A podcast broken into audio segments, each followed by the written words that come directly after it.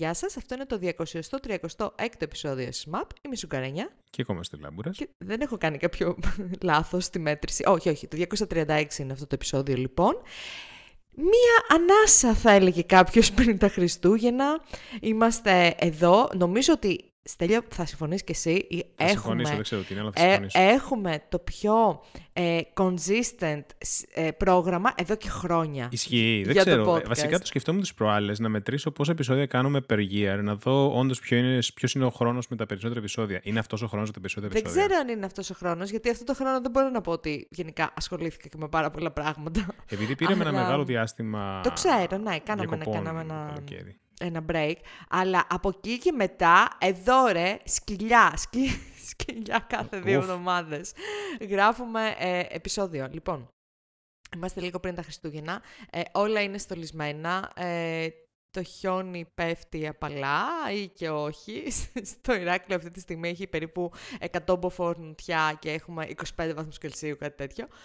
Λοιπόν, έτσι. Πάμε να δούμε τα νέα από τις δύο προηγούμενες εβδομάδες, καθώς έχουμε πολλά και σημαντικά πράγματα να συζητήσουμε. Ε, καταρχάς να πούμε ότι, να ξεκινήσουμε όπως πάντα, με την θεματολογία από το χώρο της Apple. Ε, είχαμε ένα report, το οποίο διαβάσαμε στο Mac Rumors, το οποίο αναφέρει ότι ακόμα, θυμάστε αυτό το σύστημα που έχει Apple από την τελευταία έκδοση του iOS και ζητάει από το χρήστη άδεια για να κάνει track η εφαρμογή ε, ναι. την, το activity του. Ε, φαίνεται λοιπόν λοιπόν ότι οι κανόνες που έχει βάλει η Apple για τους app developers ε, εξηγούνται, πώς το λένε, ερμηνεύονται από τους app developers και από τις εταιρείες οι οποίες έχουν ας πούμε, εφαρμογές στο App Store κατά το δοκούν. Έτσι. Φαίνεται ναι. λοιπόν ότι ακόμα και αν κάνετε opt-out από tracking ορισμένων εφαρμογών, αυτές οι εφαρμογές θα συνεχίσουν να κρατάνε στοιχεία τα οποία μπορούν να χρησιμοποιηθούν για να αναγνωριστεί η, εφαρμογή, η συσκευή σας. Ε, και αυτά τώρα, εντάξει, δεν είναι, αυτά καλό είναι να μην γίνονται γενικά. Ναι, θα έπρεπε να υπάρχει ένα πιο strict ε, περιβάλλον για όλα αυτά. Μια... Να περνάνε ένα πιο strict review όλα αυτά τα πράγματα και να μην είναι απλά στο, στην ευχαίρεια του developer ή μάλλον στο πώς την πιστοσύνη δίνει η Apple σε αυτά τα πράγματα. Προφανώς αυτό θα μεταφράζεται στην καθυστέρηση σε Apple Reviews κτλ. Αλλά όταν βλέπεις να γίνονται όλα αυτά για μεγάλους παίκτες όπως το Facebook και το WhatsApp και το Snapchat και δεν ξέρω και εγώ ποιον και οι ίδιοι μεγάλοι παίκτες να μην τα κάνουν, να μην τα... δηλαδή να βάζουν απλά το alert μόνο και μόνο για τα μάτια του κόσμου ε, φαίνεται ότι είναι λίγο σαθρό όλο αυτό το σύστημα. Αυτό το οικοδόμημα. Αυτό το οικοδόμημα, έτσι. Γιατί φαίνεται όντως σαν η Apple να το έκανε όντως για τα μάτια του κόσμου, για απλά για να μην μουρμουράνε πολύ. Τέλος πάντων, δεν θα μπούμε τώρα σε διαδικασίες, ε, πώς το λένε, conspiracy, αλλά σίγουρα πρέπει η Apple να κάνει κάτι εδώ πέρα. Ε, ε, και αυτό είναι on top of ότι η Apple συνεχίζει να δίνει στους uh, developers τη δυνατότητα να κάνουν collect ε, δεδομένα όπως είναι ε, πληροφορίες, όπως είναι η IP address, η περιοχή, το language, το device, το screen size, πράγματα τα οποία υπάρχουν διαθέσ είναι διαθέσιμα στους developers χωρίς νομίζω να χρειαστεί να ζητήσουν άδεια από τον χρήστη, παρόλο που αυτή η πληροφορία μπορεί να χρησιμεύσει σε διαφημιστικές εταιρείες, σε advertisers γενικότερα γενικότερα σε third party. Αυτό το οποίο ήταν το πιο τρομερό, το οποίο βλέπω σχεδόν σε καθημερινή βάση, είναι ότι πλέον το, το, το iOS ενημερώνει όταν γίνεται μια εφαρμογή παίρνει τα δεδομένα του clipboard σου και βλέπω ξέρω, κάτι τρελά πράγματα. Ανοίγεις ένα game και λέει, ξέρω εγώ, το game αυτό έκανε paste πράγματα το clipboard σου και είσαι σε φάση why the fuck. Ναι, ναι, ναι, πραγματικά. Τρομακτικό έτσι. Για ποιο ναι. λόγο, ας πούμε, να χρειάζεται το. το Γιατί προφανώ αυτό το game τρέχει κάποιο ad, το οποίο ad θέλει τα δεδομένα σου. Ακριβώς. Ακριβώς. Ε, μία ακόμη είδηση την οποία είναι τελευταία στιγμή, ε, μου φαίνεται χθες βγήκε και δεν την βάλαμε στο Docker, είναι ότι. Στο ε, στο, στο, στο, στο show notes. στο ε, Docker. Ε, είναι ότι... Στο Kubernetes. Ναι, τέλος Είναι ότι βγήκε ένα, με ένα πολύ μεγάλο εξποζέ από το theinformation.com σχετικά με, τις, με τα dealings της Apple με την Κίνα. Και έχει γίνει κάποιο, ξεσκέπασαν τέλος πάντων κάποια hidden deals που έχει η Apple με την κινέζικη κυβέρνηση ύψους ναι. 255 δισεκατομμυρίων. Σωστά, σωστά. Και, Ε, και, και για το ρόλο που είχε ο ίδιος ο Tim Cook ε, Ακριβώς. σε αυτές τις ε, συμφωνίες. Φαίνεται λοιπόν ότι ο Tim Cook με, τις, με την, το χειρισμό της κατάστασης είναι ο αγαπημένος τους εκεί στην Κίνα και ευθυνεται single-handedly για ένα μεγάλο ποσοστό της επιτυχίας της Apple στην ε, συγκεκριμένη χώρα που ξέρουμε όλοι ότι ε, έχει διάφορα προβλήματα με διάφορους ε, ε, vendors, με διάφορους providers. Ε, γενικότερα οι, οι έννοιες ελευθερία του λόγου και γενικότερα η ελευθερία είναι κάπως ε, θολές. Ε, φ- δεν ξέρω τώρα... Δεν ξέρω, ε, δεν έχω αρκετή, αρκετές πληροφορίες και ίσως... Ήταν ε, ένα κριτικ- πράγμα είδα, ήταν τεράστιο βασικά αυτό το exposé και Ναι, αμ- αυτό. αμ- μπήκα μέσω του Daring Fire, Fireball που είχε ένα free link γιατί αυτό είναι πίσω από paywall, εντάξει η εφημερίδα χρειάζεται προφανώς λεφτά. Ναι. Ε, αλλά είχε ένα συγκεκριμένο σημείο το οποίο ήταν τρομακτικό. Ε, οι κινέζικες λοιπόν αρχές ζήτησαν από την Apple να, να συνεχίζει να, να αφήνει το μέγεθος κάποιων νησιών ακόμη και όταν κάνει zoom in να είναι μεγάλο τα οποία είναι contested Ναι. territory ε, και τους είπε Ναι. ότι αυτό δεν, μάλλον δεν θα δεχτούν να κάνουν launch στο Apple Watch αν δεν κάνουν αυτό στο Apple Maps. What? Γιατί να το θέλουν να είναι συγκεκριμένο μέγεθος Γιατί στο είναι χάρτη; contested προφανώς με την Ιαπωνία μου φαίνεται αυτό το μέρος και θέλει η Κίνα να φαίνεται ότι Πω αυτά πω είναι ρε δικά τους. φίλε, εκνευρίζομαι, δεν μπορώ. Δηλαδή, δεν, δεν μπορώ. Και προφανώς η Και Apple προφανώς το έκανε. ε, το έκανε, γιατί μιλάμε για εταιρεία και μιλάμε για profits. Μμμ. Αχ, Αυτό ήταν ένα anyway. δείγμα, έτσι. Είναι τεράστιο το exposé. Ε, αλλά ναι, είναι, είναι καλό αυτά τα πράγματα να λέγονται και είναι φοβερή δουλειά που έχει κάνει ο συγκεκριμένος δημοσιογράφος. Μιλάμε για πολύ μεγάλο, μεγάλο exposé εδώ πέρα. Είναι τεράστιο. Θα Έπρεπε να το τυπώσω σε ένα PDF να το διαβάσω κάποια στιγμή. Αυτό, σαν paper στο πάνε και το Έτσι. πανεπιστήμιο. Ε, πάμε να δούμε λίγο από, τον, α, από το κομμάτι του Biz. Ε, είχαμε μια πάρα πολύ ε, σημαντική είδηση ε, για του, ένα, ένα από τα, μ, μία από τις μεγαλύτερες εταιρείες τέλος πάντων που είναι το Twitter ε, καθώς έκανε step down μετά από αρκετά χρόνια ο Jack Dorsey από ε, ε, CEO. Ε, αν θυμάστε, ο Jack Dorsey νομίζω είχε φύγει από την εταιρεία το 2009, τον είχαν φύγει μάλλον, δεν είχε φύγει μόνος του και επέστρεψε κάπου το 2015 και από τότε είναι CEO τη- του Twitter και όχι μόνο του Twitter, Και ήταν το και Square, ναι. διπλοθεσή της γενικότερα. Οπότε αποφάσισε λοιπόν να κάνει step down από τη θέση του CEO του Twitter ε, μια ωραία πρωία και τον αντικατέστησε ο CTO του Twitter, ο Παραγ... Αγκρο... Γαμώ, το κοίτα και βιντεάκι, πώς είναι το όνομά του. Αγκραβάλ. Άγκραβαλ. Άγκραβαλ. Ναι, Παραγ... Άγκραβαλ. Τελικά αποφάσισε Ε, μόνος να κάνει down ή τον αποφάσισαν πάλι; Δεν ξέρω, αλλά διάβαζα στο, σε ένα από τα άρθρα, νομίζω στο NPC που έχουμε στα show notes, διάβαζα ότι εμ, το ανακοίνωσαν λίγο περίεργα. Το ανακοίνωσαν νωρίς το πρωί και λένε ότι ίσως το ανακοίνωσαν νωρίς το πρωί για να μην κάνει πίσω ο Jack Dorsey, δηλαδή να τον φέρουν λίγο πρωτετελεσμένου. Το είχαν συζητήσει, το είχαν αποφασίσει και για να μην κάνει καμία new age Το tweet του Elon σαχλαμάρα. Musk το είδες. Όχι. Πώς δεν ήταν τη το φωτογραφία την ακολουθώ. κλασική του Στάλιν που έχουν κάνει Photoshop εκ- έναν ε, από την, τέλος πάντων, από εκεί, το παρεάκι του, Ναι. που τον, τον, ε, που τον εκτέλεσαν, τον έκαναν Ναι. μετά Photoshop out. Το θυμάσαι αυτή τη φα- τη φάση; Ναι, ναι, ναι. Που την είχαν σβήσει τη φωτογραφία. Ναι. Ε, είχε βάλει στις φωτογραφίες αυτές τη φάτσα του Ντόρσεϊ σε αυτό που έκαναν ε, Photoshop out και τη φάτσα του Άγκραβαλ στο Ναι. Στάλιν. Οπότε δεν ξέρω αν έχει εσωτερική Οκ. γνώση, αλλά είναι από, τις κλασικές, από τα κλασικά tweets του Musk. Μάλιστα, πολύ ενδιαφέρον και αυτός ήταν ο σχολιασμός του Elon Musk για τη συγκεκριμένη θέση. Μακάρι να είχε ένα podcast να πηγαίνει να τα λέει μόνος του και να μην τα λέει στο δικό μας podcast αυτά τα πράγματα. Ε, λοιπόν, ήταν ε, μία από τις λίγες ε, α- αλλαγές CEO που έχουμε δει στο Twitter τα τελευταία χρόνια, τα οποία πήγε σχετικά ομαλά, σχετικά ομαλά. Ε, η ίδια η αλλαγή. Το θέμα είναι τι Θα φανεί. τι θα φανεί, τι θα αλλάξει στο ίδιο το Twitter ε, μ, από εδώ και πέρα. Γιατί ξέρουμε πολύ καλά τα τελευταία χρόνια το Twitter ψάχνει τρόπους να βγάλει λεφτά, τα οποία λεφτά δεν θα είναι απαραίτητα ε, μέσα από τη διαφήμιση και τα sponsorship. Ε, προσπαθεί με κάποιο τρόπο να βγάλει memberships, να βγάλει χρήματα. Ε, φαίνεται ότι ο καινούριο CEO ε, είναι πάρα πολύ focused στο να οδηγήσει το Twitter ας πούμε, σε μια τέτοια νέα εποχή. Το θέμα είναι ότι με το που βγήκε άρχισε να κάνει reorganization, με, με το που βγήκε, με το που έγινε Προφανώς το CEO, έχει έτοιμα, εντάξει. ε, προφανώς, ναι, άρχισε να κάνει reorganize στο μ, ε, org chart της εταιρείας με αποτέλεσμα να φύγουν ε, οι επικεφαλείς και του engineering και του design. Μμμ. Γιατί λέει θα, πάρουν, θα πάνε σε μια νέα δομή η οποία θα έχει το engineering και το design ένα κοινό manager. Μήπως το Twitter είναι, θα κάνει αυτό που έκανε και το Facebook και ποια άλλη εταιρεία, δεν θυμάμαι, και η Google προφανώς και κάποιες άλλες εταιρείες που θα κάνει ένα umbrella company. Φαντάζεσαι. Είναι το νέο trend.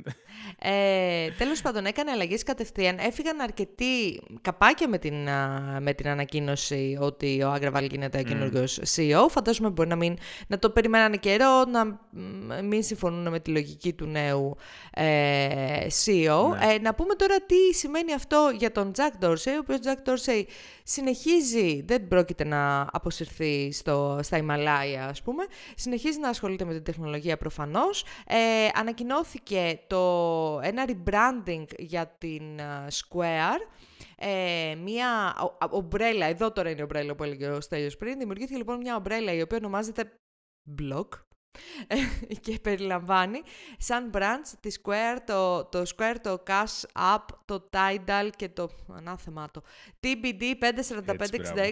Θέλω να τα πει σωστά όλα τα ψηφία. Γαμό, γαμό. Ε, λοιπόν, έβγαλαν λοιπόν ένα καινούριο brand, ε, umbrella brand που λέγεται Block, που και το site είναι blog.hz. Το site είναι blocky Μόνο Minecraft δεν παίζουν εκεί μέσα. Ε, και εκτός αυτού κάνει λίγο ξεκαθάρισμα το ε, γενικότερα η Square. Ε, θα συνεχίσει να λέγεται λέει Square στο χρηματιστήριο, δηλαδή δολάριο SQ. Δεν θα αλλάξει αυτό, αλλά θα αλλάξουν πολλά πράγματα μέσα για παράδειγμα, ένα εγχείρημα το οποίο έχει ξεκινήσει το Square Crypto θα κάνει rename και θα γίνει Spiral. Ε...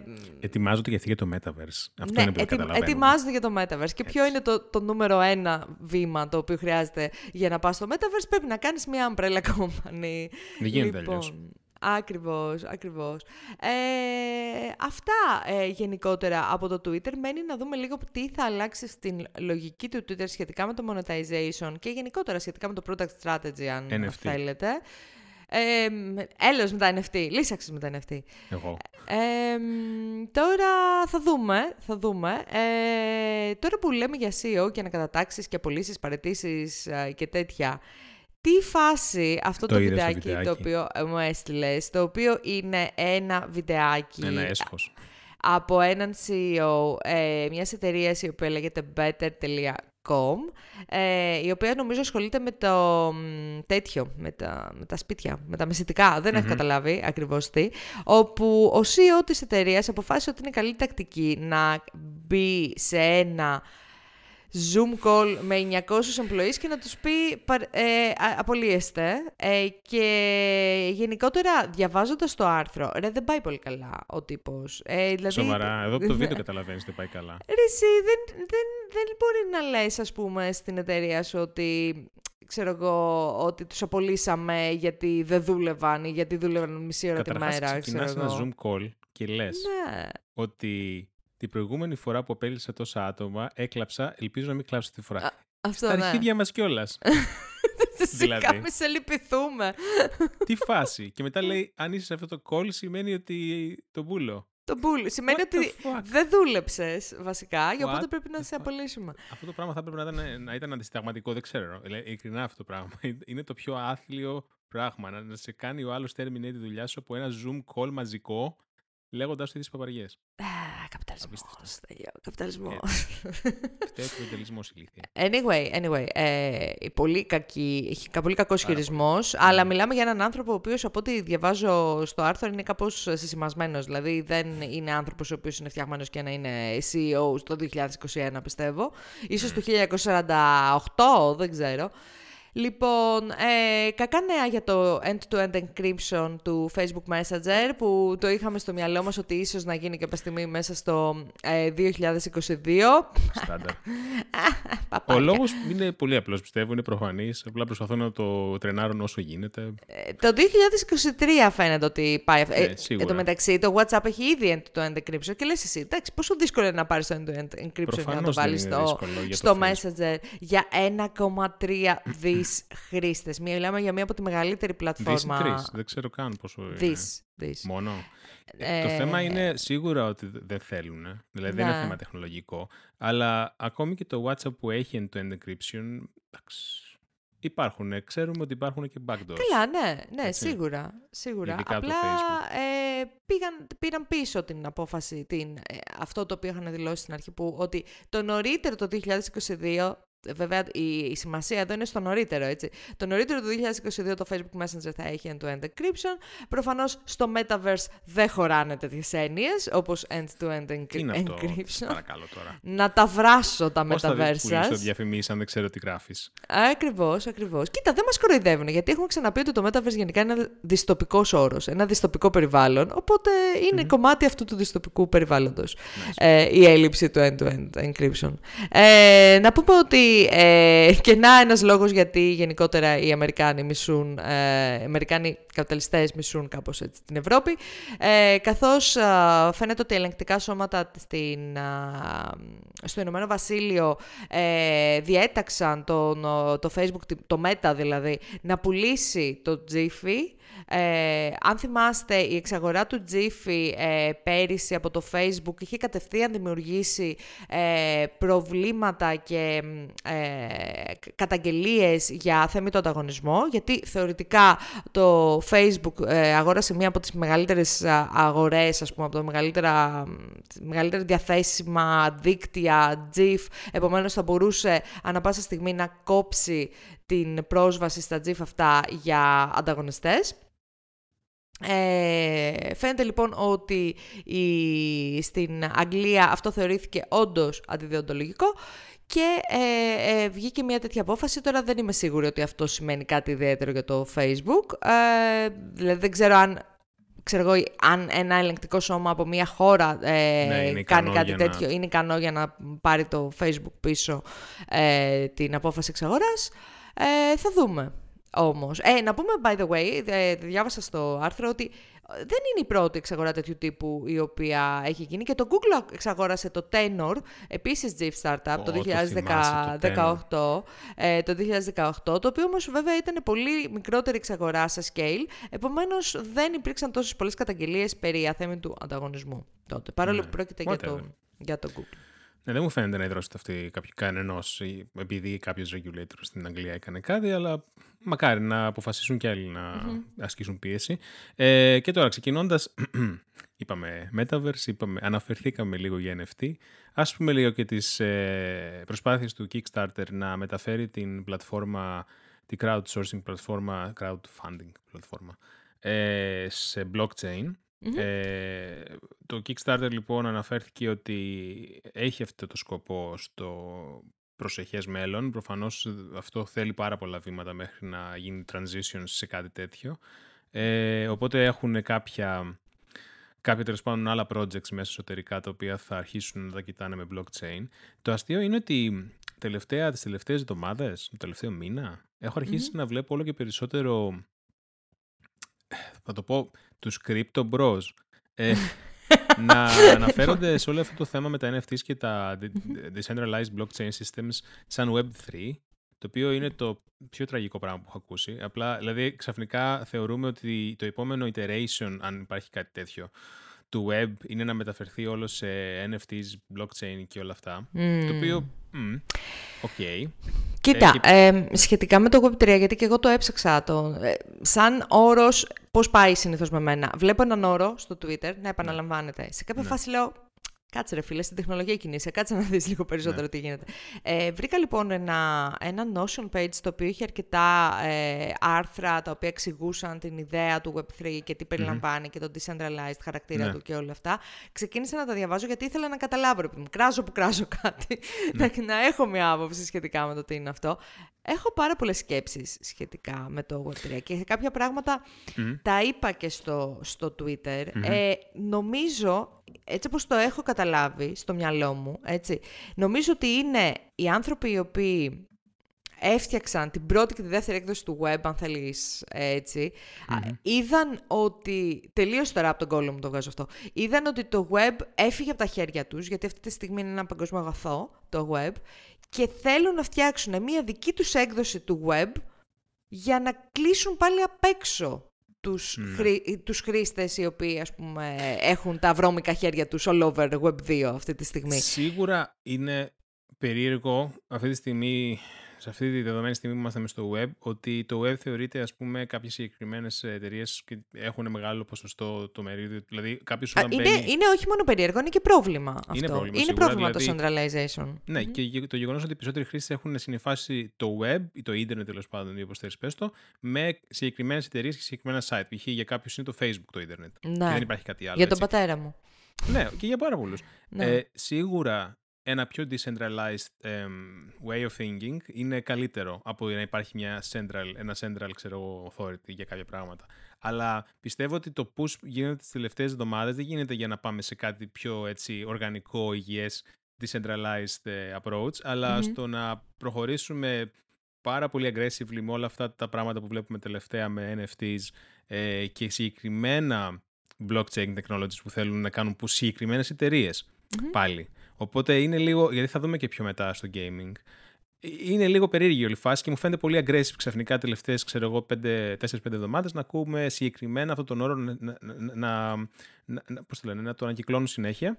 Και επίσης συγκεκριμένα να συ- συγχαίουν τον όρο Μμμ. crypto με το cryptocurrency Μμμ. ενώ Μπράβο, μέχρι ναι. τότε ο, όρος, ο, ο όρος crypto ήταν συνειφασμένος με το κρυ- cryptography και υπάρχει αυτή τέλος πάντων η περίεργη κατάσταση στο web που συγχέονται πάρα πολλοί όροι και κάποιος ο οποίος δεν γνωρίζει βγάζει λάθος συμπεράσματα. Δηλαδή κάποιος θα σου πει αυτή η εφαρμογή είναι crypto ας πούμε και θα εννοεί είναι cryptographic. Καλά, ε, εν έτη κτλ. 2021 κατά πάσα πιθανότητα θα θεωρεί ότι θα Ναι. εννοεί ότι ασχο... Γιατί είναι είναι με trend. Ναι. cryptocurrency. Ε, μ, κοίτα, εγώ είμαι της άποψης ότι τίποτα, καμία αλλαγή δεν έρχεται super τέλεια, ξέρεις, και ανέμακτα και Ναι, οργανικά εννοείται, ναι. κλπ. Πάντα θα υπάρχουν ε, ε, bad actors, πάντα θα υπάρχουν ε, προβλήματα, ας πούμε, σε τέτοιου είδους αλλαγές. Απλά στο συγκεκριμένο κομμάτι, ε, και χ- δεν θέλω τώρα να το πω εγωιστικά, αλλά όταν δεν βρίσκουμε νόημα, εμείς οι οποίοι κινούμαστε στην τεχνολογία εδώ και 20-25 χρόνια, έτσι, στη- μέσα στην τεχνολογία, φτιάχνουμε τεχνολογία, πώς να σου πω, καταναλώνουμε τεχνολογία. Αν δεν βρίσκουμε νόημα σε κάποια τέτοια πράγματα, ε, δύσκολα θα, καν, θα δημιουργηθεί κάτι το οποίο θα, είναι ευρε, θα γίνει τόσο ευρέως διαδεδομένο όπως έγινε το Web 2, αν θέλεις, το social κομμάτι, ας πούμε. Θα μου πεις, ίσως το Web 3 δεν είναι φτιαγμένο για να γίνει κάτι τέτοιο, αλλά να μην ξεχνάμε ότι δεν είναι όλοι εκεί πέρα, εγώ βρίσκω ένα τεράστιο κενό, ρε Στέλιο. Δεν βρίσκουμε κανενός, δεν έχουμε κανενός είδους έμπαθη, δεν σκεφτόμαστε ποτέ τον τελικό χρήστη. Ναι, ναι, ισχύει Ε, αυτό. αυτό Ισχύει. βλέπω. Σε πολλά Νομίζουν πράγματα. ότι όλοι, όλοι γνωρίζουν ότι ε, ξέρω εγώ τι παίζει με τα cryptocurrencies και αν μπορείς να βγάλεις λεφτά, αν δεν μπορείς να βγάλεις λεφτά. Νομίζουμε ότι όλοι είναι έτσι. Δεν βλέπω πουθενά τον τελικό χρήστη σε όλο αυτό. Δεν κάνουμε, αν το Web 2 έκανε φιλικό το, το web ε, για mass consumption, το Web 3 κάνει το ακριβώς αντίθετο. Με το χαζό μου το μυαλό, με το μικρό μου το μυαλό, έτσι όπως το βλέπω. Δηλαδή, αν δεν μπορώ εγώ να καταλάβω κάποια πράγματα πώς δουλεύουν, αν δεν μπορώ εγώ να καταλάβω πώς δουλεύει το blockchain, ο πατέρας μου πώς θεωρείται να καταλάβει. Και από εδώ και πέρα δεν μπορούμε, δεν έχουμε τη δυνατότητα να αποκλείσουμε κόσμο από το web. Δηλαδή, δεν γίνεται αυτό το πράγμα. Το ποτάμι δεν γυρίζει Αν πίσω. θυμάσαι, πριν 10 χρόνια, 15, 15 ίσως, ε, πάλι υπήρχε η ιδέα του Web3, Web 3.0, δηλαδή όταν είχε πρωτο, αρχίσει να πρωτοβγαίνει το Web 2.0, μου φαίνεται στους ακαδημαϊκούς κύκλους κυκλοφορούσε η έννοια του Web 3, 3.0, που ήταν, ξέρω εγώ, το semantic web. Δεν ξέρω αν το έχεις ακούσει αυτόν τον όρο, the semantic web. Που Ναι. όλα, ξέρω εγώ, θα ήταν entities που θα είχαν κάποια, κάποιο semantic value κτλ. Καμία σχέση προφανώς με αυτό το οποίο κοιτου- κοιτάμε τώρα. Αλλά γενικά αυτό το οποίο βλέπω είναι ότι υπάρχουν πάντα, ας πούμε, κάποιοι οι οποίοι, ξέρω εγώ, σκέφτονται «Α, πώς θα είναι το επόμενο version του web». Παλιά ήταν αυτό. Ναι, ναι, Τώρα ναι. είναι αυτό. Μπορεί, ξέρω εγώ, μετά από 10 χρόνια να πούμε ότι είναι κάτι άλλο. Δεν είναι ξαφνικά πατάμε ένα κουμπί και είμαστε στο επόμενο version του web προφανώς. Μμμ. Ε, αλλά μου φαίνεται ότι έτσι πως πάνε τα πράγματα μέχρι το τέλος του 2022 θα έχουμε δει όλο και περισσότερο να μπαίνει στο mainstream κομμάτι το, τα NFTs και όλα αυτά. Τώρα πώς θα επικοινωνηθούν που λες και εσύ πολύ σωστά στον τελικό χρήστη είναι ένα πάρα πολύ μεγάλο ερωτηματικό. Ειδικά όταν υπάρχουν έννοιες ε, όπως non-fungible tokens, blockchain, ε, central DIOs. authority, DIOs, ναι, ναι, όλα αυτά. Ε, Ε, να πούμε ότι ε, και ψυχολογικά να το πάρεις. Ε, γιατί πάλι θα πέσουμε σε αυτή την παγίδα, θα φτιάξουμε κάτι και μετά θα γυρίσουμε και θα πούμε «Α, δεν σκεφτήκαμε ποτέ τις συνέπειες. Ε, ναι, δηλαδή, αν από την αρχή δεν έχεις κάπως με κάποιο τρόπο τα ethics μέσα σε αυτό που φτιάχνεις, θα έχουμε την ίδια συζήτηση σε 10 χρόνια. Εδώ πέρα, πάλι στο SSMAP. Ε, ε, αυτό το οποίο δεν καταλαβαίνει ο πολλής κόσμος είναι ότι, ωραία, το centralization είναι σίγουρα πρόβλημα. Αλλά είναι πρόβλημα με τον τρόπο που έχει καταλήξει να γίνεται τώρα. Επειδή έχει καταλήξει να γίνεται από πέντε actors, να παίρνονται οι αποφάσεις από πέντε actors. Ε, το μεγαλύτερο κομμάτι των χρηστών του ίντερνετ αυτή τη στιγμή δεν έχει ανάγκη από κάποιο decentralization. Έτσι, δεν, μη σου πω ότι χρειάζεται κιόλας έναν, μια centralized αρχή να δίνει κάποια πράγματα, ας πούμε. Ε, οπότε θα πρέπει λίγο να σκεφτούμε, να δούμε ε, πώς μπορούμε αυτό το πράγμα να το κάνουμε φιλικό προς τους χρήστες, πώς μπορούμε να εξηγήσουμε τα ε, προτερήματα, ας πούμε, μιας ε, νέας, ε, ενός νέου approach στον τρόπο, ας πούμε, με τον οποίο φτιάχνουμε, με τον οποίο καταναλώνουμε, με τον οποίο χρησιμοποιούμε το web, πώς μπορούμε να τα εξηγήσουμε αυτά τα προτερήματα σε ανθρώπους που, ε, να σου πω την αλήθεια, ότι εγώ δεν καταλαβαίνω πώς να εξηγήσω αυτά τα προτερήματα. Δηλαδή, OK, okay, το blockchain σαν τεχνολογία έχει φοβερό potential, αλλά Πού, ποιο, τι, mm-hmm. τι ακριβώς. Ε, ναι, και... και ναι, για πες. Όχι τίποτα, απλά ήθελα κάπως να κάνω segue. Α, κι εγώ! Όχι, απλά ήθελα να πω ότι αν δεν έχει... Αν δεν βλέπουμε και πάρα πολλά, πάρα πολλά applications στο blockchain technology στο κομμάτι του web που υπάρχουν σίγουρα κάποια... Υπάρχουν σίγουρα τρόποι να κάνεις decentralized αρκετά services ε, και να μην είναι σε, αυτές τις, σε αυτούς τους λίγους παίκτες. Ε, πόσο μάλλον όταν αρχίζουν να μιλάνε και διάφορες gaming εταιρείες για NFTs στα games που ε, σαν industry και βασικά σαν products είναι πάρα πολύ ε, fluid και αλλάζουν συνέχεια, ειδικά τελευταία που το games είναι σαν services και συνεχώς αλλάζουν οι developers πραγματα Οπότε όταν ανακοινώνει ας πούμε η Ubisoft ε, το νέο τους τέλος πάντων NFT σύστημα που λέγεται Quartz ε, whatever, που λέγεται Quartz και τα NFTs λέγονται Digits. Anyway, κάπως anyway, αυτό το πράγμα. Και αναφέρουν ότι θα είναι κάποια cosmetic συστήματα πάνω από συγκεκριμένα games που θα φτιάχνουν ε, ούτως ώστε οι παίκτες να, έχουν, να υπάρχει τέλος πάντων ένα ιστορικό για κάθε item και να ξέρεις ποιος το πήρε κτλ. Ναι. Αυτό το οποίο έχω στο μυαλό μου όταν τα ακούω αυτό είναι ρε εσύ, όταν φτιάχνεις ένα παιχνίδι ας πούμε οποιοδήποτε παιχνίδι. Όλο αυτό το παιχνίδι μπορεί να χρειαστεί να το ξανακάνεις, ε, να βγάλεις ένα update και να αλλάζεις κάποια πράγματα. Ας πούμε. Μπορεί αύριο μεθαύριο να βγάλεις ένα piece of armor και να δεις ότι είναι broken στο παιχνίδι σου. Mm-hmm. Και να το αλλάξεις. Όλα αυτά υποτίθεται το blockchain technology βασίζεται στο γεγονός ότι αυτό, αν το κάνεις set μία, είναι γραμμένο στο blockchain και δεν δε, δε διαγράφεται, ρε παιδί μου. Είναι εκεί αυτό το item. Πώς θα το αλλάξει ο developer, ο game developer; Εκ των υστέρων και δεν θα, είναι, ξέρεις, δεν θα είναι broken μετά το παιχνίδι επειδή αυτό το ένα item που βγάλανε και είναι πλέον set to stone στο blockchain. Καταλαβαίνεις, από τεχνικής άποψης το σκέφτομαι, αλλά. Ε, είναι, ε, ναι, όντως, το σκέφτεσαι πολύ από τεχνικής άποψης. Εγώ σου λέω το άλλο. Για ποιο λόγο να χρησιμοποιήσει blockchain για κάτι τέτοιο; Καλά, ναι. σου λέω, εκτός από αυτό το, το, το, το, γενικό ερώτημα, γιατί να υπάρχουν και προφανώς. Γιατί η Ubisoft βγάζει νόημα προφανώς. Ε, γιατί αυτά είναι ό,τι, ό,τι να, αξία τους δώσεις. Α πούμε, για να δουλέψουν το, το NFT κομμάτι, το non-fungible κομμάτι, για να έχεις την μοναδικότητα, ας πούμε, του να έχεις ένα armor μόνο εσύ. Αυτό είναι, αυτός είναι ο λόγος για τον οποίο χρησιμοποιούμε το blockchain εδώ πέρα. Πραγματικά δεν βρίσκω λόγο. Έτσι. Δηλαδή υπάρχουν τέτοιοι μηχανισμοί στα παιχνίδια εδώ και χρόνια για να έχεις ναι, τέτοιο είδους. Το, έτσι ένα item ναι, θα έχει ένα δικό του serial και ναι. θα ξέρεις ότι α, ποιος το έχει πριν ή ποιοι το είχαν ή ε, λες και έχει καμία σημασία, αλλά σίγουρα μπορεί να φτιάξεις κάτι γύρω από αυτό αν θέλεις να βάλεις NFT στο παιχνίδι σου. Ναι, ναι. Οκ, okay, εντάξει, δεν λέω. Ναι. Μπράβο, συγχαρητήρια. Το ότι το κάνει η ε, Ubisoft ε, ότι έχουμε βρει ένα... εκπλήσσει. Όταν έχεις ένα σφυρί στο χέρι, όλα μοιάζουν με, με καρφιά, όπως το λέει το αμερικάνικο γνωμικό. Ναι. Έτσι ναι. νομίζω ότι είναι το, το θέμα. Ε, είναι λογικό όμως, ρε Στέλιο. Είναι λογικό. Είναι καινούργια τεχνολογία. Τώρα θα δούμε πά, δηλαδή θα δούμε NFT. Τι να σου πω τώρα. Θα πας να αγοράζεις κοινό από το σούπερ μάρκετ και θα σου λέει ότι μπορείς να έχεις και κάποιο NFT για τη συγκεκριμένη κοινό. Δηλαδή ε, θα δούμε να χρησιμοποιείται παντού μέχρι να Ναι, ναι, γίνει αισθάνομαι λίγο... ότι- Μπράβο. Ξέρεις, θα- θα ανοίξει πάρα πολύ όλο αυτό μέχρι να γίνουν distill οι- τα πραγματικά χρήσιμα use cases. Αυτό καταλαβαίνω. Αισθάνομαι ότι είμαστε στην αρχή, ξέρω εγώ, της όλης κατάστασης σε αυτά τα πράγματα. Θα, το, θα, θα αρχίσουμε να το βλέπουμε όλο και πιο. Ε, ε, εγώ αισθάνομαι ότι Συχνά. είμαστε σαν τους γέρους του Muppet Show και θα, θα καθόμαστε εδώ πέρα και θα γκρινιάζουμε μια ζωή.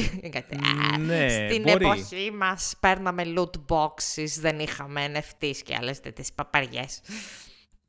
Ναι, Anyway. και, και εμένα μου φαίνεται αυτό. Δηλαδή, προσπαθώ να δω αν ε, ισορροπούμε μεταξύ αυτών των δύο άκρων, αλλά δεν ξέρω. σου πω κάτι, Για την ώρα δεν έχει είμαστε- ψηφίσει όλη η κατάσταση. Δεν είμαστε και δημοσιογράφοι να πρέπει Ναι, να whatever. είμαστε άμεμπτοι, ας πούμε, και αδέκαστοι. Οι γνώμες μας λέμε εδώ πέρα, τις Ναι. ανθρώπινες γνώμες μας, οπότε αν έχετε και εσείς γνώμες, ελάτε να τα, να τα συζητήσουμε Και στο σίγουρα, Discord Εάν server δω μας. Έλα, σε πες. μια φάση ότι όλο αυτό το πράγμα μπορεί όντως να βγάλει νόημα σε κάποιο συγκεκριμένο application, γιατί όχι. Αλλά ας πούμε, π.χ. μου φαίνεται βγήκε η Ubisoft και είπε ναι, τα NFT μας θα είναι energy efficient. Τώρα δεν ξέρω ακριβώς. Ναι, άλλο, τεχνολογίες πίσω από άλλο αυτό. hype word, Αλλά, ας πούμε. ναι. Αλλά αυτό είναι όντως ένα μεγάλο πρόβλημα αυτή τη στιγμή. Δηλαδή δεν μπορείς να πεις ότι, OK, ναι, είναι, βγάζουν νόημα και τα λοιπά και να δεις ότι για να, για να κάνεις power όλα αυτά τα πράγματα χρειάζεται να ξοδεύεις τόσο ρεύμα όσο μια χώρα. Δεν θυμάμαι και ποια, ποια χώρα ήταν, δεν θυμάσαι. Yay, καταστρέφω το περιβάλλον για να Ναι. ε, είναι, έχω ένα Εντάξει. καινούριο armor στο παιχνίδι. Whatever.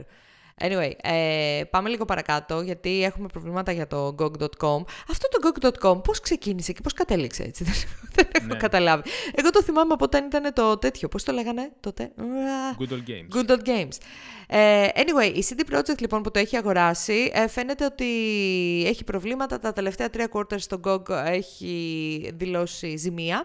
Επομένως, ε, φαίνεται ότι ανακοίνωσαν ότι θα κάνει focus σε συγκεκριμένους τίτλους χωρίς να ξέρουμε ακριβώς ποιοι είναι αυτοί οι τίτλοι. DRM-free ε, παιχνίδια δηλαδή, χωρίς να ξέρουμε ακριβώς ποια θα είναι αυτά τα DRM-free παιχνίδια και πώς αυτό θα μειώσει το, ε, το leak, τη, τη, τη διαρροή χρημάτων, ας πούμε, με την οποία έχει το GOG.com.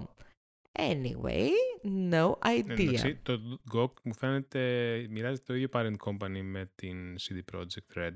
Έτσι δεν είναι. Μμ. Ναι, το CD Projekt. Ναι. Η οποία έχει και αυτή τα θέματα της με το Cyberpunk και οτιδήποτε άλλο Ναι, γυρνάει ρε γύρω γάμο από το, το γιατί Cyberpunk. πήγε άκλα αυτό, ρε γάμο, αυτό το παιχνίδι. Θέλω να πιστεύω ότι το Cyberpunk θα γίνει ένα παράδειγμα όπως το No Man's Sky. Όπως το No Man's Sky, Μακάρι. μπράβο. Και εγώ έχω αυτό στο μυαλό μου. Ότι Μακάρι. θα γίνει σαν το No Man's Sky. Και θα- μετά από χρόνια θα λέμε Άρε, τους κερατάδες. Γιατί το θέμα έχει βγει Δεν το ότι- παρατήσανε. Ναι, εντάξει. Ένα πρόβλημα είναι όταν στο launch έχεις προβλήματα, αλλά εάν καταφέρεις να το γυρίσεις και να δείξεις ότι το υποστηρίζεις σε βάθος χρόνου, ναι. τότε όντως γυρνάει όλο το public, ξέρω εγώ, ναι, ναι, ε, ναι. consensus να σου πει ότι ναι, οκ. Οκ. Απ' τη μία, απ' τη μία είναι αυτό, απ' την άλλη, εντάξει, η εταιρεία που έχει το No Man's Sky ήταν πιο μικρή, δεν ήταν CD Projekt. Δεν είναι να βγει η Ubisoft να βγάλει ένα παιχνίδι χάλια και να πει εντάξει, το γυρίσουμε. Εντάξει, είστε και η Ubisoft όμως, ας πούμε. Anyway. Ε, Ε, έχουμε προβλήματα καθώς το, το σπυρί ας πούμε στο, στο gaming ακόμα δεν έχει σπάσει φαίνεται. Έχουμε λοιπόν προβλήματα για το PlayStation. Ένας VP τε- της α, PlayStation απολύθηκε. Ε, ήταν, α, δούλευε στο engineering και στο ε, PlayStation Store στην ουσία. Απολύθηκε γιατί τι γίνεται τώρα; Ένα vigilante group, το οποίο δεν το ήξερα ότι υπήρχε κάτι Ούτε εγώ τέτοιο, το είδα το στο οποίο βιντεάκι. λέγεται People vs. Preds. Preds για Predators στην ουσία. Τι πάνε και κάνουν. Στείλουν ψεύτικα προφίλ ανηλίκων ε, και προσπαθούν, όχι προσ- το λέω λίγο ψαρέψουνε αρνητικά, Predators. ψαρεύουν πάντως Predators ε, και συνήθως ψαρεύουν Predators οι οποίοι είναι αρκετά ψηλά στην ιεραρχία, γνωστοί. Φαίνεται λοιπόν ότι το ίδιο πράγμα έκαναν, έφτιαξαν ένα ψεύτικο προφίλ για ένα 15χρονο αγόρι σε ένα dating app στο Grindr, ε, Grindr, συγγνώμη, ε, και ε, ε, μέσα, ε, μίλησαν ας πούμε με τον ε, συγκεκριμένο VP, τον Τζότζ Κατσιόπο, ε, μίλησαν, ε, νομίζω ότι ορίσαν και κάποιο ραντεβού και μετά έσκασαν στην πόρτα του και ήταν φάση busted. Ε, ε, ναι, η- Το βίντεο υπάρχει στο YouTube, εντάξει, δεν ξέρω αν το Ναι. Κατέβασαν. η, η PlayStation ε, ε, αντέδρασε, η Sony αντέδρασε άμεσα και τον ε, απέλησαν χθες, ας πούμε. Ε, Εντάξει, στο βίντεο φορούσε ακόμη και το μπλουζάκι PS5. ναι, ρε φίλε, ναι, ναι. Δηλαδή, εντάξει, είναι φοβερό. Να πούμε ότι εδώ πέρα το μεμπτό είναι ότι ε, μ, αποφασίστηκε ραντεβού και μίλ- ακόμα και όταν αποκάλυψαν εντός εισαγωγικών ε, από το ψεύτικο προφίλ ότι είναι 15 χρονών. Έτσι, ότι Ναι, είναι ναι. κάποιος ανήλικος. Τέλος πάντων, απολύθηκε αυτός ο άνθρωπος. Έχουμε από την άλλη τα Game Awards, τα οποία προσπαθούν να κρατήσουν τις ισορροπίες και λένε ότι εντάξει, δεν θα ασχοληθούμε καθόλου με το θέμα της Ναι, Activision σαν να μην υπάρχει. Blizzard, γιατί θέλουμε να κάνουμε focus σε άλλα πράγματα. Ε, Δεν ξέρω, αυτό η αλήθεια είναι ότι με. Όχι με στεναχώρησε, με. Δεν ξέρω. Ξενέρωσα, ρε παιδί μου. από την όλη Ξενερώνεις, φάση. ρε φίλε, ξενερώνεις γενικότερα. Δηλαδή, Είχα τι- βάλει να το δω σήμερα το- που το κάναμε record το show. Θα, Ναι. το βράδυ έχει Game Awards. Είχα Ναι. βάλει να το δω. Δεν θα το δω. Γιατί από ό,τι φαίνεται ο Jeff Keighley ε, μόνο εάν κάνουν κάτι στον Kojima θα αντιδράσει. Αυτό, αυτό, αυτό. Δεν ξέρω, ρε γαμώτο. Δηλαδή, αρχίζει περισσότερο από οτιδήποτε άλλο. Δηλαδή, θυμάσαι με το Gamergate. Χαίστηκα Ναι. για το Gamergate. Δηλαδή, δεν με, δεν θα, κανένας neckbeard δεν θα μου πει εμένα αν είμαι gamer ή δεν είμαι. Είμαι κομμάτι του gaming community, είτε το αρέσει είτε όχι. Αλλά όταν γίνονται τέτοια πράγματα και αποκαλύπτονται ποιοι είναι οι άνθρωποι που στην ουσία κάνουν produce τους αγαπημένους μας τίτλους, ξενερώνω πιο πολύ από ποτέ. Ωραία. Ε, δηλαδή νιώθω εκτός αυτού του community πιο πολύ από ποτέ. Δεν ναι, Και αυτό ξέρω. ισχύει και για την ε, Activision Blizzard και για τη Ubisoft και για Ε, όλε ναι. τι υπόλοιπε εταιρείε. Και για τη Riot που πριν κάποια χρόνια βγήκαν διάφορα και για το, για το, working, environment, για το working environment εκεί. Απλά μου φαίνεται το σχόλιο του, του Κίλι ε, και γενικότερα τέλος πάντων η όλη αντίδραση μου φαίνεται σε κάτι comments στο YouTube κάτω από creators που ε, δίνουν φως στο όλο ζήτημα. Ναι. Που λένε, «Ε, ξέρω εγώ, εμείς θέλουμε να ασχοληθούμε με τα games τώρα, μην μας ξενερώνεις με τις μαλακίες ειδήσεις σχετικά με αυτά. Α πούμε, πες game reviews. Ναι, μπράβο. Που Αυτό. είναι σαν να κλείνουμε τα αυτιά μας, να κλείνουμε τα μάτια μας και να λέμε Α, τα games είναι αυτά, ας πούμε. Αυτή, είναι- αυτά είναι τα top roosters να της διαχωρίσουμε χρονιάς. τα games από τους ανθρώπους Από που τους- τα μπράβο, φτιάχνουν μπράβο. και πέτε τις Αυτό παπαριές. ακριβώς. Α πούμε. Είναι σαν να λέμε, ξέρω εγώ, Oscars και οτιδήποτε μας, ε, δεν μας συμβολεύει και ξέρω εγώ, οτιδήποτε discrimination γίνεται Ναι. στα ίδια τα Oscar και στο ίδιο το movie industry, δεν δίνουμε σημασία. Το οποίο είναι Ακριβώς. άθλιο, έτσι. Ακριβώς. Ε, μιας που είπαμε για Game Awards, να πούμε ότι ε, έβγαλε πρόσφατα η BioWare ένα blog post για το Dragon Age 4, το πολύπαθο Dragon Age 4 θα έλεγε κάποιος. Ε, Θυμάστε το προηγούμενο επεισόδιο είπαμε ότι έφυγε ο Creative Director, δεν θυμάμαι τι Ναι. Senior κάτι. Ε, βλέπουμε λοιπόν ότι κατά πάσα πιθανότητα δεν θα έχουμε κάποια πληροφορία έξτρα στο, ε, στα Game Awards. Πάντως έκαναν πάλι γνωστό μέσω του blog post που έβγαλαν από την BioWare ότι δουλεύουν single player focused εμπειρία για τον Dragon Age. Σε φάση ότι μην νομίζετε ότι ας πούμε θα κάνουμε κάποιο multiplayer και γι' αυτό αρχίζει Δεν και θα έχει φεύγει NFT μέσα. κόσμος. Th- th- Αν έχουν NFT, ε, φαντάζεσαι, θα είναι μαχαίρι στην καρδιά. Σε φάση ναι μωρή BioWare, πάρ' το, Ναι, ναι. χτύπα και, και στ- Ναι. στρούφιξέ το κιόλας. Ε, Αχ, anyway, ε, τι άλλο. Έχουμε, Έχουμε; Την, ε, ένα report το οποίο βγήκε σχετικά με, το, με τα πλάνα της ε, Sony να δημιουργήσει ένα subscription service παρόμοιο με το Game Pass.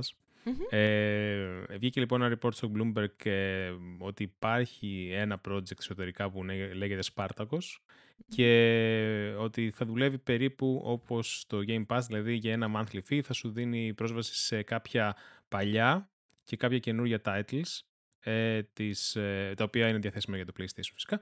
Ε, και επίσης ότι μάλλον θα κάνει combine μαζί και το PlayStation Plus που, και το PlayStation Now που υπάρχουν τώρα.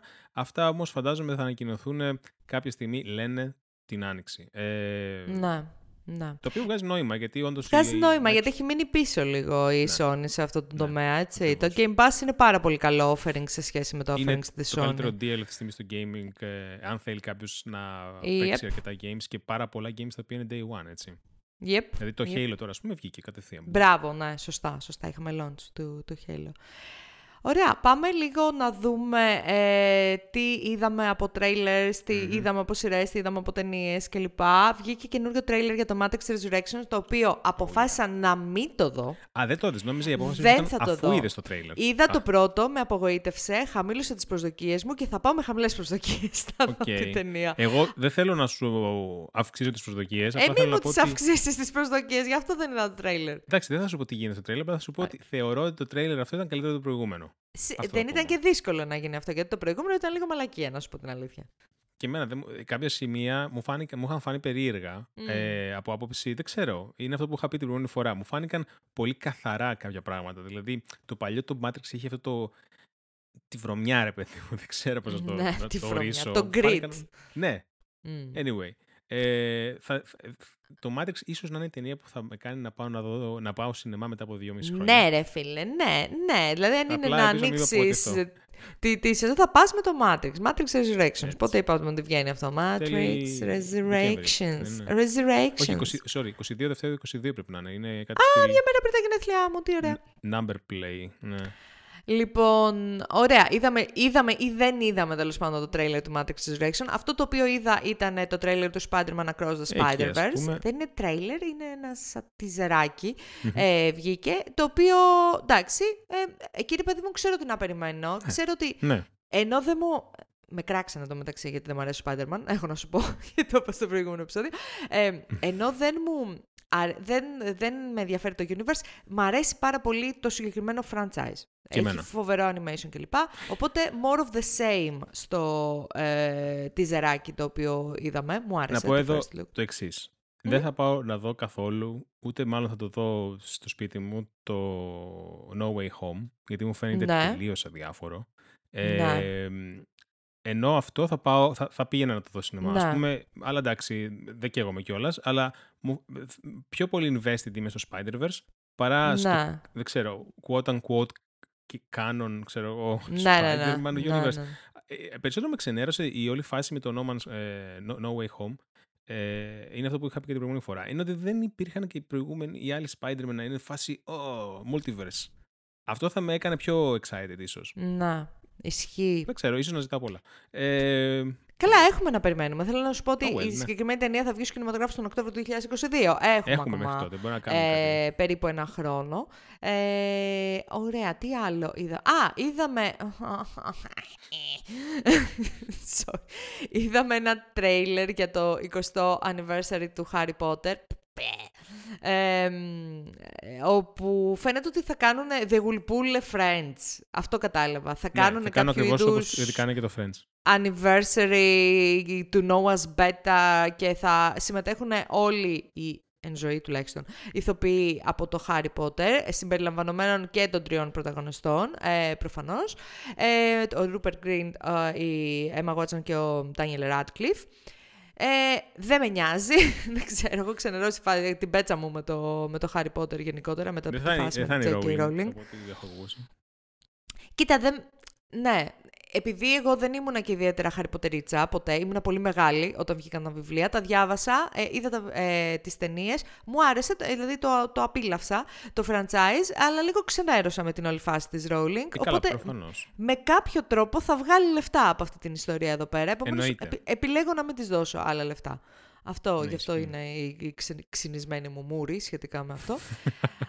Αυτό το οποίο ήταν ε, ενδιαφέρον και συγκινητικό αρκετά και δεν είχα ιδέα για το background ήταν το trailer από ε, το καινούργιο ντοκιμαντάρι του HBO ε, το οποίο λέγεται Street Gang και αναφέρεται στο Sesame Street. Στα Ναι, Muppets. Ε, ισχύει. δεν είχα ιδέα για το origin story εντωμεταξύ, έτσι. Δεν είχα ιδέα τι πήγαιναν να κάνουν με τη Ναι, ούτε συγκεκριμένη εγώ. εκπομπή. Εντάξει, δεν μεγαλώσαμε και στην Αμερική, αλλά προφανώς όλοι μας ξέρουμε το Sesame Street και τα Muppets. Ε, ε, 13 Δεκεμβρίου βγαίνει στο HBO Max. Φαίνεται αρκετά ενδιαφέρον και ιδανικό για την περίοδο των γιορτών, γιορτών νομίζω, έτσι. Ένα πολύ ωραίο ντοκιμαντέρ. Και πάμε λίγο να μιλήσουμε για το arcade.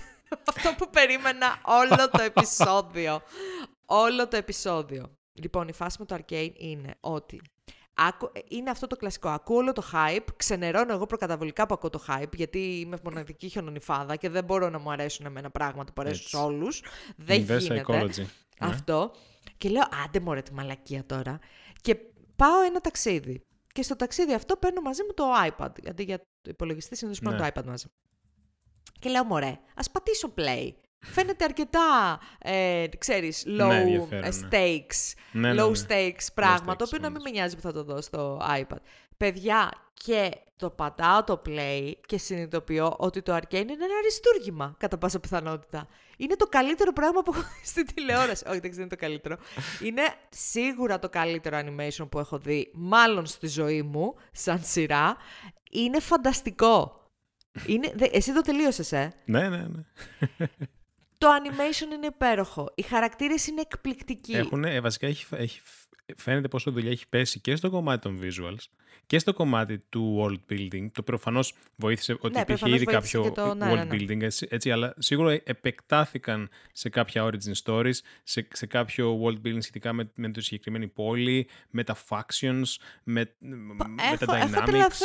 Έχω τρελαθεί. Ξαφνικά με ενδιαφέρει το League of Legends. Ε, Εν τω μεταξύ, Είναι απίστευτο. όταν λέω με ενδιαφέρει το League of Legends, πάω μετά, ανοίγω ένα tab και λέω Για να δω, μωρέ, τι είναι αυτό το League of Πόσο- Legends; Πόσα gigabyte είναι; Ε, πόσο gigabyte είναι; Και το βλέπω και λέω εντάξει ξενέρωσα δεν υπάρχει περίπτωση ποτέ στη ζωή μου να παίξω League of Legends. Αλλά ε, η σειρά, η σειρά, η σειρά είναι φανταστική. Δεν ξέρω πώς Ναι. έγινε αυτό το αριστούργημα. Πραγματικά δεν ξέρω πώς το φτιάξανε αυτό το αριστούργημα. Πώς το φτιάξανε. Προφανώς δούλεψαν σκληρά οι άνθρωποι.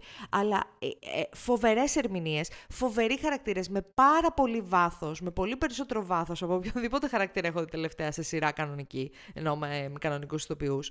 Μμμ. Φοβερές ερμηνείες εντός εισαγωγικών. Φοβερό ε, ε, art direction. Με ενδιαφέρουν οι ακριβώς. χαρακτήρες όλοι.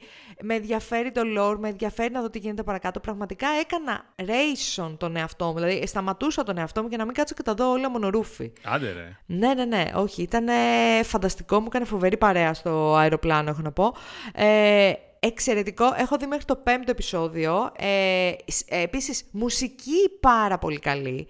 Έχει παίξει πάρα πολύ με K-pop καταστάσεις, με Imagine Dragons, τέτοιου είδους μουσική. Ε, και ενώ δεν μου αρέσει γενικά, δεν θα ακούσω ποτέ τέτοιου είδους μουσική, δουλεύει τόσο τέλεια για το συγκεκριμένο franchise. Ισχύει. Αχ, δεν ξέρω, παιδιά. Τώρα, εντάξει, σας έχω κάνει hype και τώρα θα είστε κι εσείς κατά πάσα πιθανότητα στη φάση. Ναι. Άντε μωρέ, με τη μαλακία τώρα που κάθονται και λένε όλοι. Αλλά πατήστε play. Αυτό θέλω μόνο. Πατήστε play για να Ναι, δείτε. Αυτό το οποίο είναι καλ- ε, έχουν καταφέρει με το Arcane είναι ότι ακόμη και να μην έχεις ιδέα από League of Legends. ε, ναι, δεν μπαίνεις στον χρειάζεται κόσμο. να ξέρεις τίποτα. Εγώ δεν ήξερα τίποτα. Αυτό ούτε εγώ ήξερα. Ναι. Δεν ήξερα ιδέα. Α, ε, δεν είχα ιδέα. Ε, το lore είναι πάρα πολύ. Δηλαδή, αν σας αρέσει λίγο το fantasy. Ε, δεν ξέρω. Αν σας αρέσουν Ναι, οι πρέπει να τηγανιτέ σ' αρέσει το fantasy, πατάτες. βασικά. Αν σας αρέσουν οι Εντάξει, δεν είναι τηγανιτέ για όλους, ρε πατάτες παιδί και μου, τα γατάκια σίγουρα. και τα σκυλάκια, ε, νομίζω ότι θα πρέπει να σας αρέσει και το Arcane. όχι, όχι. Εξαιρετικό, εξαιρετικό. This is what the fuck I'm talking about όταν θ- θέλω adult animation σειρές. Ισχύει, ισχύει. Αυτό είναι το σωστό. Είναι adult animation. Αυτό θέλω. Αυτό ακριβώς θέλω. Γιατί έχει τον gore του, έχει το, τι, τις δύσκολες καταστάσεις τις οποίες διαχειρίζεται, ας πούμε. Είναι, είναι, είναι, είναι εξαιρετικό. Δείτε το, πατήστε play.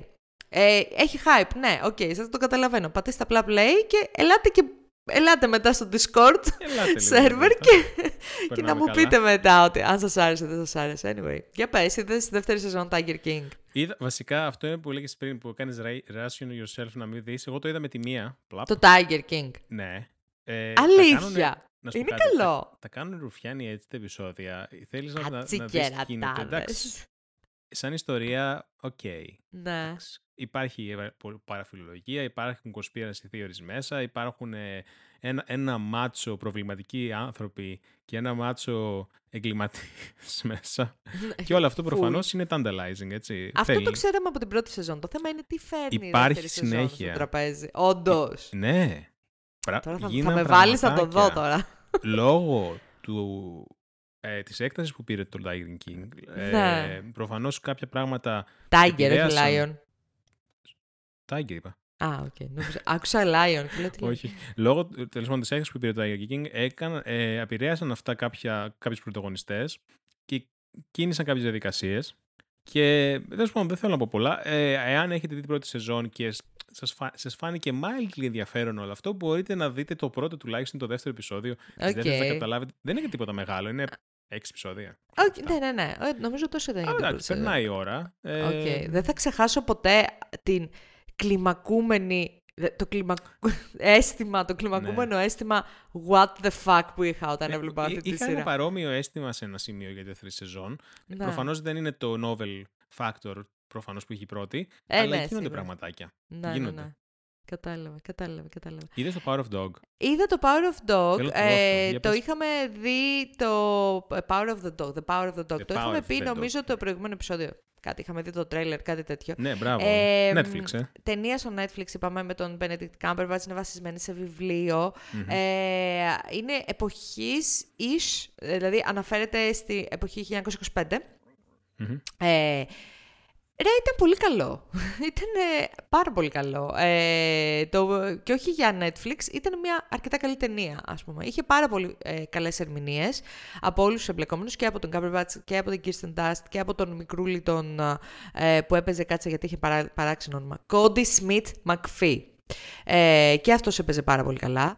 Ε, ασχολείται με ένα δύσκολο θέμα και ασχολείται αρκετά καλά. Είχε περιθώριο να γίνει καλύτερη ταινία. Ναι, ήταν αργή σε κάποια σημεία, αρκετά αργή. Αλλά είχε φοβερή φωτογραφία, φοβερή μουσική, φοβερές ερμηνείες. Ε, γενικότερα αξίζει το χρόνο σας, νομίζω. Εγώ νομίζω. Το δω δηλαδή. Ε, είναι δύσκολη ταινία, Στέλιο, δεν ξέρω. Μην τη, να τη δεις, ρε παιδί μου, όταν είσαι λίγο σε mindset συγκεκριμένο, κατάλαβες. Δηλαδή, μην Πα να το δεις αυτό. Έχω να πω τώρα, επειδή βλέπω στο IMDb, έχω ανοίξει tab το IMDb και βλέπω τη διαφήμιση του Witcher. Στην Πολωνία, ρε, η Πολωνία μόνο γιγαντοαφήσει Witcher παντού, ρε. Και δεν, ε, θυμάμαι πώς λέγεται. Θα αλλάξουν και τον εθνικό του ύμνο και θα λένε τόσα coin του Your Witcher. Άντε, λάκα. Και κάθομαι και έχω και περιμένω και λέω αλήθεια τώρα. Τι λέει. Ρε, παντού γιγαντοαφήσει Witcher, το οποίο δεν θυμάμαι και πώς το λένε στα πολωνικά. Είναι μια περίεργη λέξη. Όλες οι λέξεις είναι περίεργες στα πολωνικά. Ε, παντού, παντού, παντού. Ε, περιμένουμε και το, την καινούργια σεζόν uh, Witcher. Α, να πω ότι είδα το επόμενο επεισόδιο. Βγαίνουν κάθε Παρασκευή επεισόδια Wheel of Time. Δεν το 'ξερα. Για κάποιο λόγο. Νομίζω ότι ήταν μόνο ναι, τέσσερα, ξέρω εγώ, στην πρώτη σεζόν for some fucking reason. Α, ναι. Ε, βγαίνουν και όσο προχωράει η ιστορία γίνεται ακόμη και πιο έτσι, με κολλάω λίγο παραπάνω, ξέρω εγώ. Οκ, οκ. Ε, αυτό το, το, κρατάω για τα Χριστούγεννα αυτό τώρα, ξέρεις. Ότι ναι, είναι, έτσι ναι, πολύ high fantasy, είναι high fantasy κλπ. Ναι. Ε, το κρατάω για τα Χριστούγεννα. Ε, αυτά είχαμε να πούμε στο επεισόδιο 236, παιδιά μου. Ε, περάσαμε πολύ καλά γράφοντας. Εγώ τουλάχιστον πέρασα καλά, δεν ξέρω για εσένα. Ε, περάσαμε πάρα πολύ καλά γράφοντας αυτό το επεισόδιο. Ε, Σας το είπα δύο φορές subliminally μέσα στο επεισόδιο, αλλά σας το λέω και τρίτη. Μπείτε στο Discord server από το link το οποίο θα βρείτε στα show notes στο ssmap.gr ναι. για το συγκεκριμένο επεισόδιο. Έχεις κάνει update το invitation, γιατί κάτι ναι, ναι, το κάνω, okay. το κάνω συνέχεια update τώρα, γιατί για κάποιο λόγο αυτά τα links τα οποία δεν, δεν κάνουν ποτέ expire το Discord, κάνουν expire για κάποιο λόγο. Ε, Οπότε μπείτε στο Discord server, ωραία τα λέμε. Σίγουρα αν είσαστε και βαριέστε και λέτε «Ε, μωρέ, τι να δω τώρα, ποια ταινία να δω ή ποια σειρά να δω», μπείτε σίγουρα θα έχουμε προτάσεις για κάτι τέτοιο. Ε, ευχαριστούμε πάρα πολύ που ήσασταν και πάλι μαζί μας και για αυτό το επεισόδιο. Ότι είναι το πρώτο επεισόδιο που κάνουμε record το νέο MacBook, που σημαίνει ότι μπορεί, ενδέχεται... Το τελευταίο επεισόδιο του 2021 θα είναι live; Μπορεί, ενδέχεται Gasp. σύντομα. Αυτή τη στιγμή δεν με βλέπετε, αλλά πιάνω τις πάρλες μου. Gasp. Oh my god. Yes. Τέλεια. Λοιπόν, θα τα πούμε σε δύο εβδομάδες για το επεισόδιο 237, το οποίο κατά πάσα πιθανότητα θα είναι και το τελευταίο της φετινής χρονιάς. Ε, γεια σας. Γεια σας.